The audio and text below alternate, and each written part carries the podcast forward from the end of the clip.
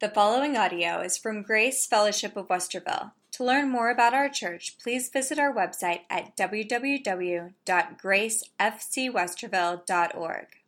Chapter 5, and we're going to begin on this wonderful journey looking at chapters 5 through 7, and we're going to start with this with you know with chapter 5, and it's also known as the Sermon on the Mount. It's really the King's sermon and we are going to start with the things that call Beatitudes. The first chapter 5 starts out with the Beatitudes, and we're going to look at every single one of them, and then we're going to start looking at one section at a time. I'm not going to preach verse by verse because that will take a very long time. And these Beatitudes, you know, I was studying and reviewing, and late Warren Wiersbe referred to Beatitudes as attitudes that are, to be. And really, that kind of sticks out to my head all the time now. Instead of Beatitudes, I'm calling be attitudes, like the attitudes. And we're going to begin reading in chapter 5. And let's read all, today all first 12 verses. And seeing the multitudes, he went up on the mountain. And when he was seated, his disciples came to him. And then he opened his mouth and taught them, saying, Blessed are the poor in spirit, for theirs is the kingdom of heaven. Blessed are those who mourn, for they shall be comforted. Blessed are the meek, for they shall inherit the earth. Blessed are those who hunger and thirst for righteousness, for they shall be filled.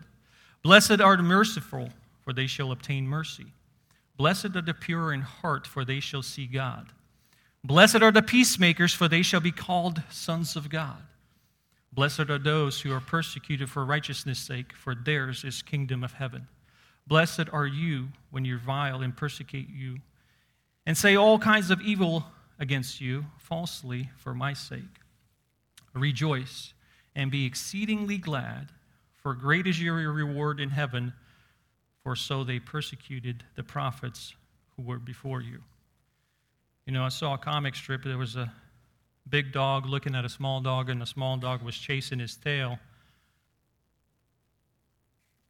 And the big dog said to the little dog, he said, What are you, what are you doing?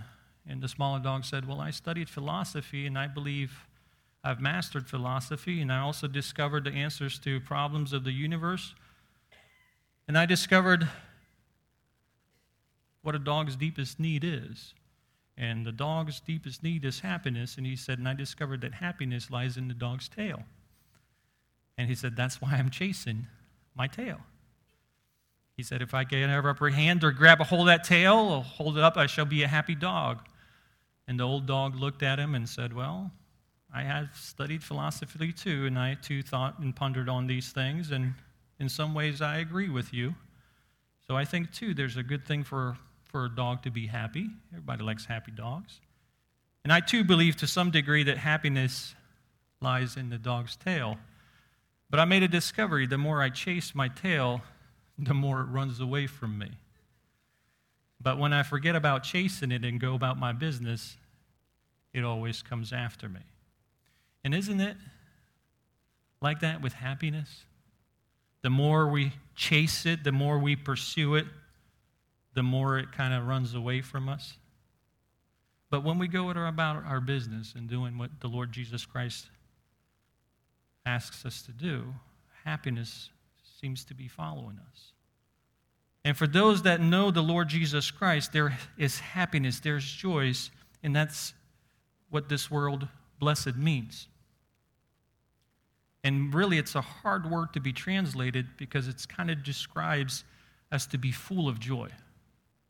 If I look out some of you this morning, I don't see full of joy, and you're probably looking at me and saying, I don't see full of joy on Cornet. They know the Lord Jesus Christ. But I have an excuse.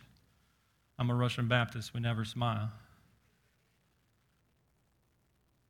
But what Jesus really is saying here is God wants his people to live different. The Sermon on the Mount is the declaration of this king that expects his people to be different. And if you're a Christian, a citizen of God's kingdom, people should be able to see a difference in your life.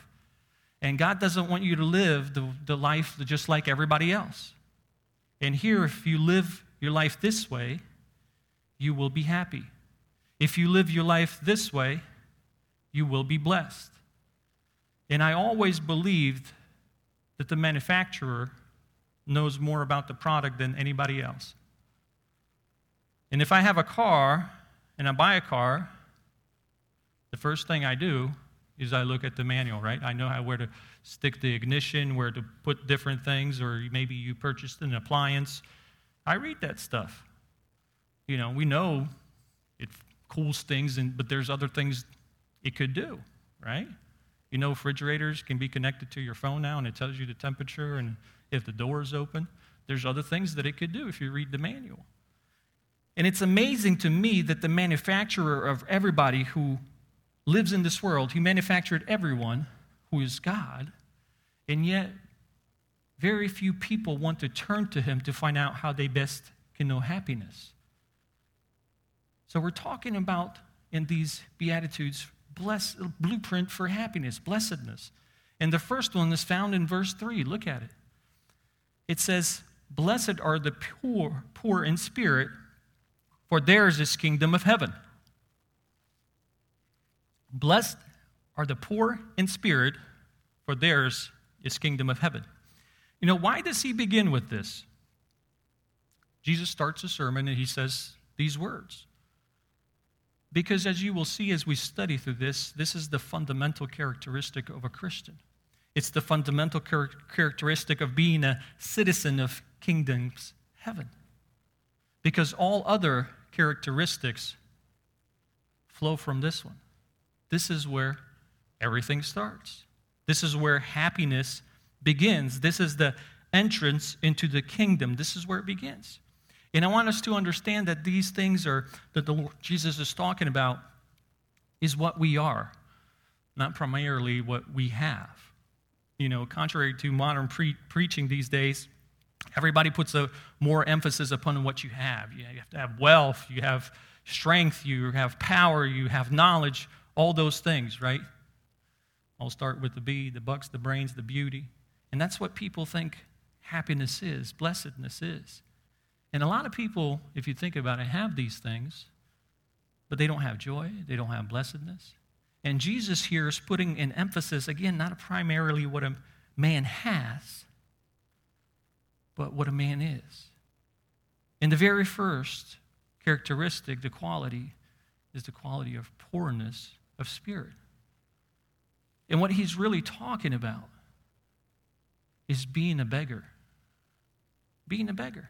It's kind of an upside down kingdom type of stuff, completely contrary or opposite of what the world thinks. He's basically saying, Blessed are beggars. How can you be blessed for being poor? You know, so I started looking at this word poor. And there's more than one word that speaks of poverty in the Bible. Remember the example? There was a poor widow, put her two mites in the offering plate. We read that story in Mark 12, uh, verses 41 43. It says, Now Jesus sat opposite the treasury and saw how people put money into the treasury. And, who, and many who were rich put in much. So the rich people gave a lot of money, they were putting in a lot. Then one poor widow came and threw in two mites, which made quadrans. So he called his disciples to himself and said, I surely say to you that this poor widow has put in more than all those who have given to the treasury. So this widow was poor. But the thing is, she had two mites to give. At least she had that. That's one word for being poor, and that's not the word that's being used here in Matthew 5 3. The word that's being found here is, speaks of this kind of poverty where you are absolutely penniless. The man is absolutely nothing. And it's the same word which is used in chapter 16 of Luke. You know this story too, a story about Lazarus. And it says, But there was a certain beggar named Lazarus, full of sores, who has laid at his gates, desiring to be fed with the crumbs which fell from the rich man's table. Moreover, the dogs came and licked his sores. He was so poor, he was lacking the basic necessities of life. He was absolutely penniless. And the word used here is beggar, not just a poor man, but he has absolutely nothing. And Jesus says, Blessed is this kind of a person. Blessed, poor in spirit. Blessed are the beggars. And again, the world wouldn't say that. So that word poor is means that you're a beggar. So I want to see the beggar in really our bankruptcy. Our bankruptcy. What does Jesus mean when he says, Blessed are the bakers, blessed are the bankrupt? Well, Jesus is not talking about your financial situation, financial poverty. He's not talking about that. He's not talking about your bank statement, your 401k. And folks, we need to understand too, because sometimes I've been to churches where they say, you know, the poorer you are, the more holier you are. That's not true. Uh, that's not talking about that uh, poor people are uh, more holier or blessed are the poor. Bible never puts a premium on being poor. Uh, now we have to have compassion for the poor. Uh, many times, poor people are rich in faith, and uh, Bible teaches we ought to help the poor, and Bible teaches we ought to give to the poor. And Proverbs 28 27 says, He who gives to the poor will not lack, but he who hides his eyes will have many curses. But we need to understand that never any place the Bible teach that material poverty is a blessing. If Jesus was talking about this material poverty, then our job is to make everybody else poor in the world and then also make ourselves poor and serve God that way. Does that make any sense to you? So, Jesus Christ is not teaching about that. And um, honestly, Jesus Christ himself had many friends who were rich. And we know many characters in the Bible that were also rich and what we will call billionaires, right? We think of Abraham, he would fall into that category. David was a millionaire. You know, maybe there's a multimillionaire, Solomon. So he's not talking about financial poorness here. He's not talking about also uh, frailty. He's not talking about who's this, you know, spiritual, anemic, wimpy, or gutless person, or poor in spirit, or poor spirited. There's people that have false humility. You ever meet those people? They're so humble that they want everybody else to know how humble they are. And he's not talking about this out, you know, there's people saying, oh, poor me, I'm no good, and all that kind of stuff either. They're kind of that kind of a spirit. So he's not talking about that. He's not talking about people going around looking, you know, have those long saxophone face and looking like the um, cruise director on the Titanic. So he's not talking about those things. You know, in a matter of fact, when people fast, he warned people kind of this false humility in Matthew 6 and 16, in verses 16 through 18. He says, Moreover, when you fast, do not be like the hypocrites with sad countenance. For they, they disfigure their faces that they may appear to men to be fasting. Assuredly, I say to you, they have their reward. But you, when you fast, anoint your head and wash your face, so that they do not appear to men to be fasting. But to your Father who's in secret place, and your Father who sees in secret will reward you openly. So there's people that were fasting, you know, they wanted everybody to see how holy they are. There's this humility. This, he's not talking about that. He's not talking about being poor spirited, but blessed, poor in spirit. And you know, with our body, we have physical life. With our soul, we have what I call psychological life. And with our spirit, we have our spiritual life. And God is spirit in verse 4, uh, 24 of John 4 says, God is spirit, and those who worship him must worship him in spirit and truth. And being poor in spirit, you see, before a person can enter into the kingdom of heaven, he must first admit that in his spirit, in his spiritual realm, no matter how much he may have materially, or how popular he is in, you know, in the solar realm, in the spiritual realm, he's absolutely, totally bankrupt, beggar before God. And if he doesn't see it, if we don't see that, we will never get into the kingdom of God. That is the first key. We will never get into the kingdom of God. We're bankrupt. And when you come to Jesus Christ, folks, we don't strut ourselves into heaven. There's no peacocks in heaven. None of us belong, none of us deserve to be there. None of us. That's the reason that this character quality is put first. Now, some people in, you know, I've met people in this congregation, other congregation, well, Pastor, you're right, but I'm not perfect, but there's many good things about me, right? And when people say that, my response is typically, you're not yet bankrupt. You're not yet bankrupt. When you have that attitude, yeah, I know I'm not perfect, I got my faults, but on the other hand, you know, I have pretty good things about me, and you never, you never seen yourself yet through the eyes of God. And all the good stuff about us, Isaiah puts it in this way. In Isaiah 64 6 says, But we are all like unclean thing.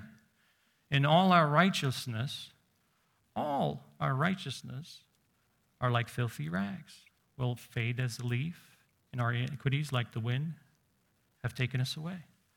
And we're going to see in this Sermon on the Mount later on that Jesus says if your righteousness does not exceed the righteousness of the scribes and Pharisees outwardly, you will not enter into the kingdom of heaven. And those people, those Pharisees, were outwardly better than any of us here, any man, woman, boy, or girl that are sitting here today. And you know, it amazes me as I was preparing for the sermon how much stuff I found how to be filled with something, to be filled with the Holy Spirit, to be filled all these positive books. And I've never seen a book how to empty yourself, how to become a spiritual beggar. Imagine the book of title, How to Be Nothing. Think that will sell? Maybe after I retire, I'll write one. How to be nothing, how to be a nobody. And you know, modern Christianity feeds on this pride, uh, but the poverty of the Spirit, on the other hand, is the foundation of all graces, that everything comes out. So we're thinking of bankruptcy, but then comes brokenness, because you see, brokenness follows bankruptcy. We must discover and admit when we see our bankruptcy who truly Jesus is and who we are, who God is. When we understand who God is, it'll be a lot easier for you to understand who you are. For example, in the Bible, we find Simon Peter. He was a aggressive type of fella, take lead, charge, big fisherman. And somebody said he only time the only time he opened up his mouth was to exchange feet. You know, he was always opening up his mouth, putting his feet, and then changing feet. But one day, Peter had a glimpse the glory of the Lord Jesus Christ. And do you know what he said? We read in Luke 5 8. When Simon Peter saw it, he fell down at Jesus' knees, saying, Depart from me for I am a sinful man, O Lord. He finally saw his bankruptcy and he was broken. You know, another famous character in the Bible is Isaiah. If you read through Isaiah, especially chapter 5, he's blasting out the woes. Woe to this country, woe to this person, woe to those, woe to those, woe to those, woe to this sin, and so forth. But then when you get to chapter 6, and verse 5, he says, Woe is me! Woe is me! For I am undone because I'm a man of unclean lips. I dwell in the midst of people of unclean lips. Why? For my eyes have seen the King, the Lord of hosts. Woe is me! Poorness of spirit. You know, there's a Bible, in the Bible, there's a woman from Canaan. She was a pagan woman.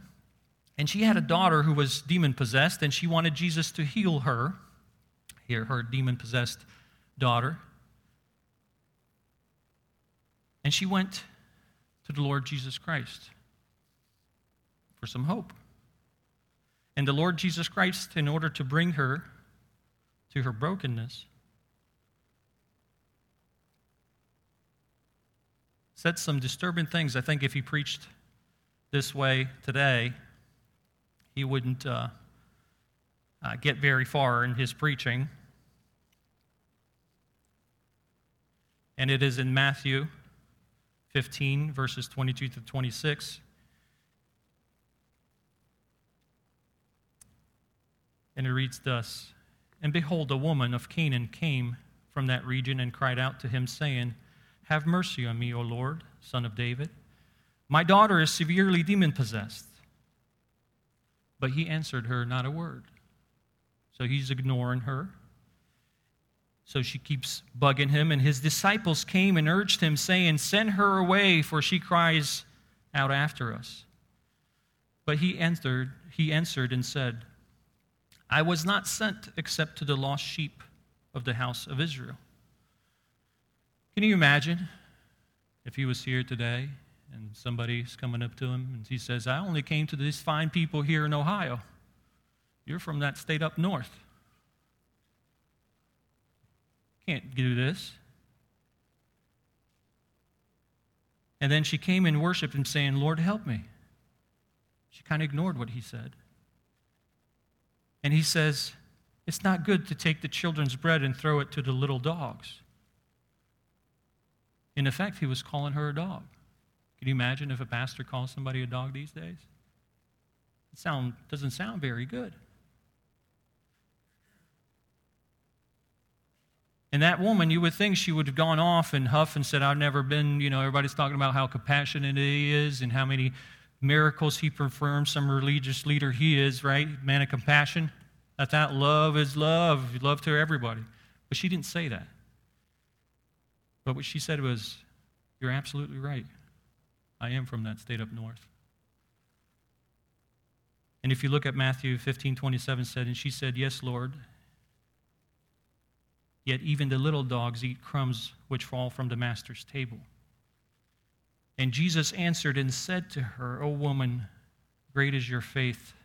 Let it be to you as you desire. And her daughter was healed from that very hour. What happened to this woman? Same thing that happened to Peter, same thing that happened to Isaiah. They became poor in spirit. They became beggars in the sight of the righteous and holy God. And these beggars, in the sight of a righteous and holy God, what happened? They got exactly what they wanted. You know, another character in the Bible that was hard for him to see himself as bankrupt was Apostle Paul. And we talked about him briefly last Sunday. Paul was, first of all, he had the right birth. He was Hebrew of Hebrews. He ran with the right society, with the Pharisees. Thirdly, he also had Roman citizenship. A lot of people that day tried to buy it and couldn't. He had it. Next, he had the best education that money could buy. He had triple PhDs. He spoke many different languages. He was a world traveler. He was cultured. He was keeping the Jew, Jewish laws as, you know, as exactitude that was amazing. But one day he caught a glimpse of the Lord Jesus Christ. And again, we talked about it last Sunday. He said, I, I had counting all these things that I counted on, their loss. He took him from the asset side of the ledger and put them all on the liabilities. He says, All these things are nothing. I was depending on these things. I count them for nothing. He was spiritually bankrupt and became a beggar in the sight of God. And when you discovered this, that all these things that you depended on are worthless, you get a different dependency. You don't start or depend on the things you depended on before. You don't depend on your natural birth. You know, when your parents might have been, or family lineage that you come from. You might be family, finest family in the city, but that's not going to count a judgment. And I talk, sometimes talk to people and ask them if they're a Christian, and you know, sometimes, well, my mama was a Christian, my deacon, my daddy was a deacon, and so forth, and they start talking about how their lineage of Christians. But the thing is, God has children, but He has no grandchildren. Are you born again? Are you His son or daughter? I'm not asking about your relatives, your father mother. You know, there was one particular rich man in the area, and he turned 98 years old not too long ago. Very good man, does very good things with his financial success that he had. But he still doesn't understand what being poor in spirit is. And I try to explain things to him, the opportunities I had to speak with him. But he just says, I'm not a bad person. Everybody has faults. I'll do a lot of good with my money and so forth. In that sense, again, he's right. But it's all worthless in the eyes of God. He says, Why isn't it worth anything? Because you're full of pride. You're relying on earthly things, on things God's given you to get you into heaven. You know, there are plenty of good people in hell. You know that? There are plenty of good people. And you know, I shared with him and I said, when you die, and I shared with you before the statistics on death, right? All the scientists got together and they did a study and they discovered that one out of one persons will die. And when you do, you may have a big funeral, have a lot of cars, Cadillacs, BMWs parked out front. They may eulogize you and say how great you are in the community, all these great things that you did, but you will be in hell before the undertaker even knows that you were even dead. And Billy Sunday said, I like this phrase, says, You can't take it with you, and if you could, it would melt where some of you are going. And there's a lot of people sitting in church with this false sense of security. You know, there's a particular church that it talks about in the book of Revelation, Laodicean church. And let me tell you about this church. It was a wealthy congregation talks about how much gold they had. It talks about how much nice black wool they wore and so forth. It talked about how expensive, how valuable the industries were around them and so forth. Anybody seen a, a show, Flip Wilson's uh, Church of What's Happening? You can Google it, Google it later. But that's the kind of church it was. It was a place to go as the crowd. It was cream of the cream. All the elites went in there, and, you know, it was the spot. And Jesus Christ does an analysis of this church as they drove their Mercedes Benz chariots, and everybody had all their VIP parking. And he says, I wish you were hot, and I wish you were cold. I wish you were coffee or iced tea. But he says, You're lukewarm. Anybody ever go to a coffee shop and order lukewarm coffee? No, you get a hot coffee or you get an iced tea, right? Either or. You don't want lukewarm. And Jesus says of this church that was extremely blessed with all this stuff, yet it made him throw up. He talked about, I want to spew you out of my mouth. I look at your church services, I look at your congregation, I look at everything you do, and you make me want, want to vomit. Look at what he says in Revelation 3, verses 17 and 18. Because you say, I am rich, become wealthy, and have need of nothing. I have need of nothing. Self reliance, relying on their things, they have no poorness of spirit. And he tells them, But you do not know that you are wretched, miserable, poor. How are they poor when they're saying they're wealthy? And then he says, You're also blind and naked. And then he tells them in verse 18, I counsel you to buy from me gold refined in the fire, that you may be rich, in white garments, that you may be clothed, that the shame of your nakedness may be not revealed, and anoint your eyes with eye salve, that you may see. They failed, this entire church failed to see their bankruptcy. And what are we depending on? Folks, sometimes we do the same thing depend on our savings accounts, depend on our education. And I'm telling you, it's not Corneille saying these words to you, it's the Lord Jesus Christ. This is his sermon. He says, Blessed are those who are spiritual beggars. And folks, we need to understand that God has no problem with giving people stuff, but God does have a problem when using this stuff, you start to measure your spiritual status. You know, we say money talks, right? And Proverbs 23, 20, uh, verse 5 says this Well, you get your eyes on which is not, For the riches certainly make themselves wings, they fly away like an eagle towards heaven. They make themselves wings. Money talks. I don't know about your money, mine always says goodbye. Always makes themselves some wings and flies away. And when a man sees he's bankrupt in the sight of God, then he ceases to depend upon all those things and cannot help him or do him any good whatsoever. Jesus gave a parable in Luke 18 in verses 9 through 14. I think most of you know it. It's about the tax collector and the Pharisee praying together. And it says, Also, he spoke this parable to some who trusted in themselves that they were righteous and despised other. Now, pay attention so you can see why he counts himself righteous. The two men up the temple to pray, one Pharisee and the other a tax collector. The Pharisee stood and prayed thus with himself God, I thank you that I'm not like the other men, extortioners, unjust, adulterers, or even as this tax collector next to me.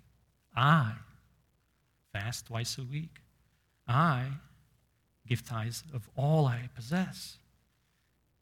And the tax collector standing afar off would not so much as raise his eyes to the heaven, but beat his breast, saying, God be merciful to me, sinner. And I tell you, this man went down to his house justified rather than the other.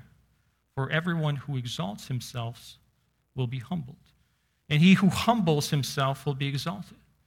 You see, the Pharisee relied on the things that he was doing, the things that he had. He was righteous. But behind all of it, failed to see is this wicked sin that all of us have. It's called pride. I, I.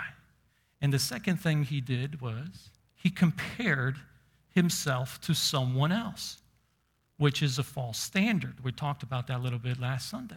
What, what is he comparing to himself to? This tax collector. Well, is that the standard?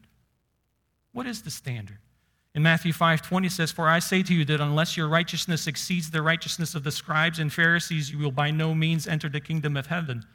Well, he's talking about their external righteous, because we know that on the inside they were rotten.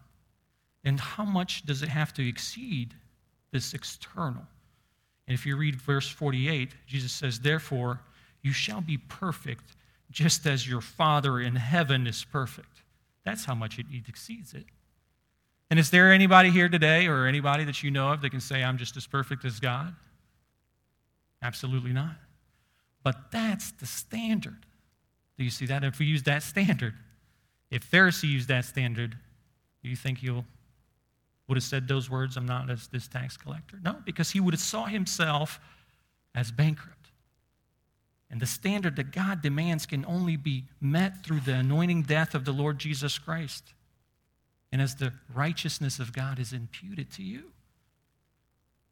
But we'll never know righteousness. We'll never achieve this perfection that is given through the Lord Jesus Christ till we first of all understand exactly what you are inside of a righteous and a holy God. And again, most of us need to stop measuring ourselves by some false standards. Most of us, like this Pharisee, we find somebody that we're better than in church. Hopefully, you know, we'll pick on some kind of hypocrite that we know of and say, well, I'm better than him. You know, sometimes people say, I don't want to go to church because there's a lot of hypocrites there. Do tell. We got room for one more. I mean, one of the apostles was a hypocrite, one of the 12. But the standard of the Almighty God is be perfect as your Father in heaven is perfect. And all of us are beggars in the sight of the righteous and the holy God until we lay that pride aside. We need to do that in, in, in we need to lay it aside in the dust. You know, when I was in, excuse me, Oakland, California one day, was not a pretty sight. I worked for Kaiser Permanente, and they sent me downtown Oakland for training. Boy, so many homeless people. Folks, I just want I just wanted to walk around downtown to look at it, but I saw a homeless man eating out of the trash can. He's not even picking food out of the trash can. He's sticking his head and he's eating from the trash.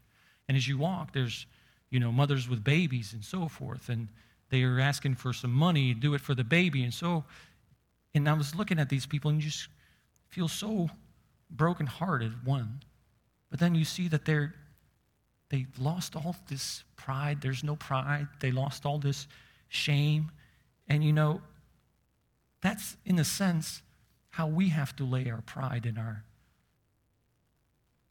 those kind of things spiritually away, if that makes sense what I'm saying. Because, you know, sometimes people say, Well, I want to come to God, but I don't want to go in front of the church or share my testimony or share, you know, that I need God. And one of the greatest examples that I had, and I was first, I was kind of mad about this, but then I figured out what the pastor was doing. We were at a conference, a youth conference, and you know they had the altar call at the end, you know, every every night and so forth. And this girl next to me wanted to accept Christ as the Lord and Savior, and the pastor came around and he said, "You got to go up front." She's like, "Why can't I just do it from up here?" I said, "It's because you got to go up front. If you want to be saved, you got to go up front." She didn't want to go up front. says, "Well, then you can't be saved." The second night, he did the same thing.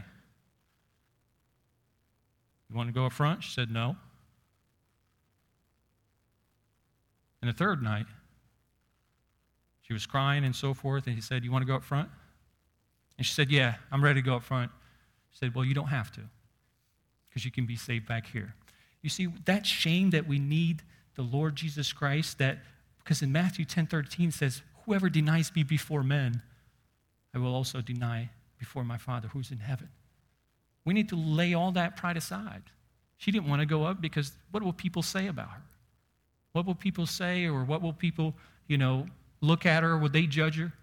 All those people just laid all that stuff aside. All that pride. Do not. We're spiritual beggars. You say, boy, downer message, right? Cornet is good at those. But the thing is, it's not a really a downer message.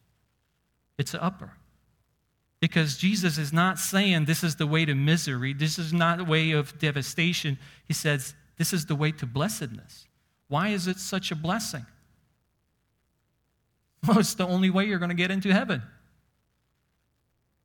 In Isaiah 57 15, we read, For thus says the Lord, highly lofty one, who inhabits eternity, whose name is holy. I dwell in the high place of holy place with him who's contrite and humble of spirit, to revive the spirit of the humble and to revive the heart of the contrite ones. You see, this is the reason that it's this poorness of spirit is up front, because it's the foundation of all other blessings. And if you don't have this key, it doesn't make any difference at all. Because Proverbs 16:5 says, Every proud heart is abomination to the Lord. And James 4 6, which is corresponding message, says, He gives more grace, therefore, God resists the proud, but gives grace to the humble.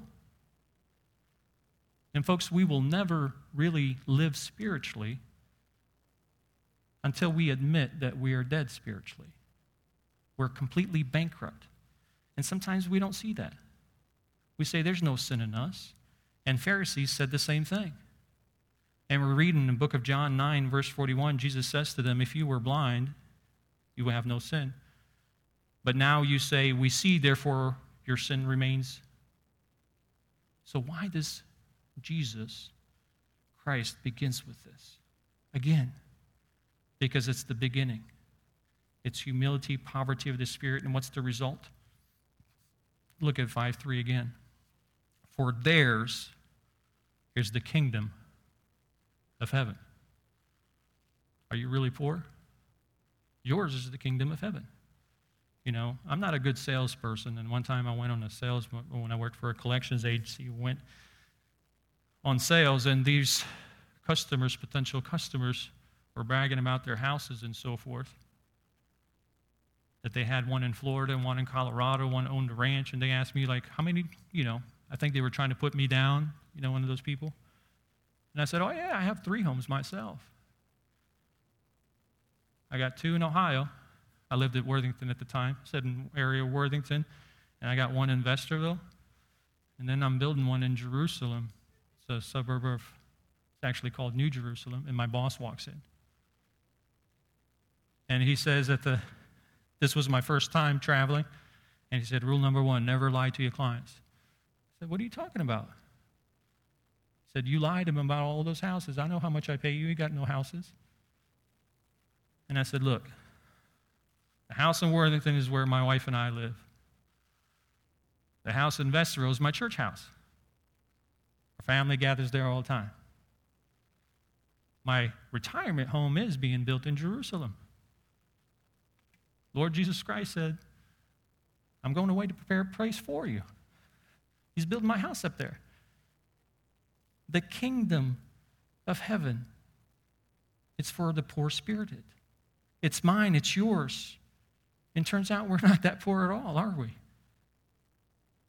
And not just in the future millennium, it's right now. You're citizens of the kingdom. The reign of Christ is now, happiness is now.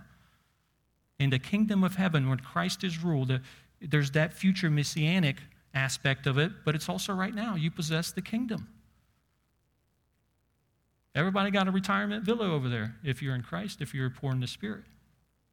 If you're his subject, he takes care of you. He gives you what you need, he fulfills your every need, not want. And one day you will experience the fullness of that. And God will wipe away every tear, every sorrow, every sickness, sadness. And you're going to be fully in that blessedness kingdom. And that's the way we have to come to God. Totally bankrupt. You know, sometimes reading about hymns, you're, and I'm want to know how why they were written and so forth. Obviously, sometimes music is written with certain things that are going on in people's life. And there was this lady. She was a beautiful lady. She was charming, she was gifted, and she played piano. And crowds came and told her how sweet she was, how beautiful she was, how good of a piano player she was. But there was a preacher that night, and I think we might be related. He approached the lady and said, You have charm, you have grace, you have beauty. But if you don't have the Lord Jesus Christ, you're just as lost as all those harlots on the street of London. And she was insulted. She was insulted. She didn't see this poorness of spirit in her. She's somebody. She tried to laugh it off. She couldn't. She couldn't sleep all night. And in the morning, she finally saw the poorness of spirit and accepted Lord as her Lord and Savior. And that lady, Charlotte Elliott, wrote that song that most of you know, just as, as I am. If you heard a Billy Graham crusade, they always played that song at the end. And that's the way she came, just as I am, without one plea. You come as a beggar. And friend, that's the only way you can come to God. And Jesus said, Blessed are the poor in spirit, for theirs is the kingdom of heaven. That verse opens the door to the kingdom. And in Psalm 34 18 says, The Lord is near to those who have a broken heart and saves such as have a contrite spirit. Without poorness of the spirit, folks, no one, no one enters the kingdom of heaven. And God has gladly chosen to give his kingdom to those who humbly come to him, trust him, those who come to the Lord with a broken hearts. But when you come to him with a broken heart, you're not going to leave with a broken heart. And those who realize they have nothing, and once they gain him, they gained everything. And how can we be poor in spirit? folks. Get your eyes off yourself, off those things that you have. Get your eyes off everybody else that you've been comparing yourself with, and compare yourself to the Lord Jesus Christ. And then you will have poorness in spirit. Amen. Let's pray. Father, thank you so much again for giving us opportunity to gather in your house with our brothers and sisters.